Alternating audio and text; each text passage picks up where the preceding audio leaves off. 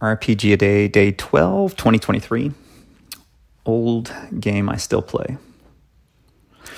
10 years ago, I wasn't playing, so that's, you know, pretty straightforward to answer what I would have said then. Um, I still have regular AD&D first edition games going. Uh, I'm currently playing in a 1977 Traveller campaign, and I've now played OD&D, uh, you know, and BX at cons. Uh, the oldest active campaign I currently play in goes back to 2015. Uh, but I guess that makes me realize how old I am. I guess uh, that's that's eight years. So to me, that isn't a very long running campaign compared to the others I've seen.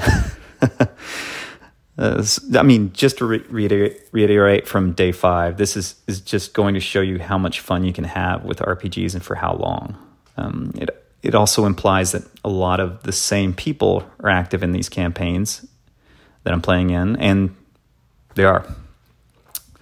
Uh, the other aspect to all these old campaigns is that you know they really can encourage you to keep in contact with uh, old friends, and it provides you a way to just automatically keep up that uh, that maintenance, so to speak, uh, in those relationships that's required. And so that's that's a, another great aspect of the hobby.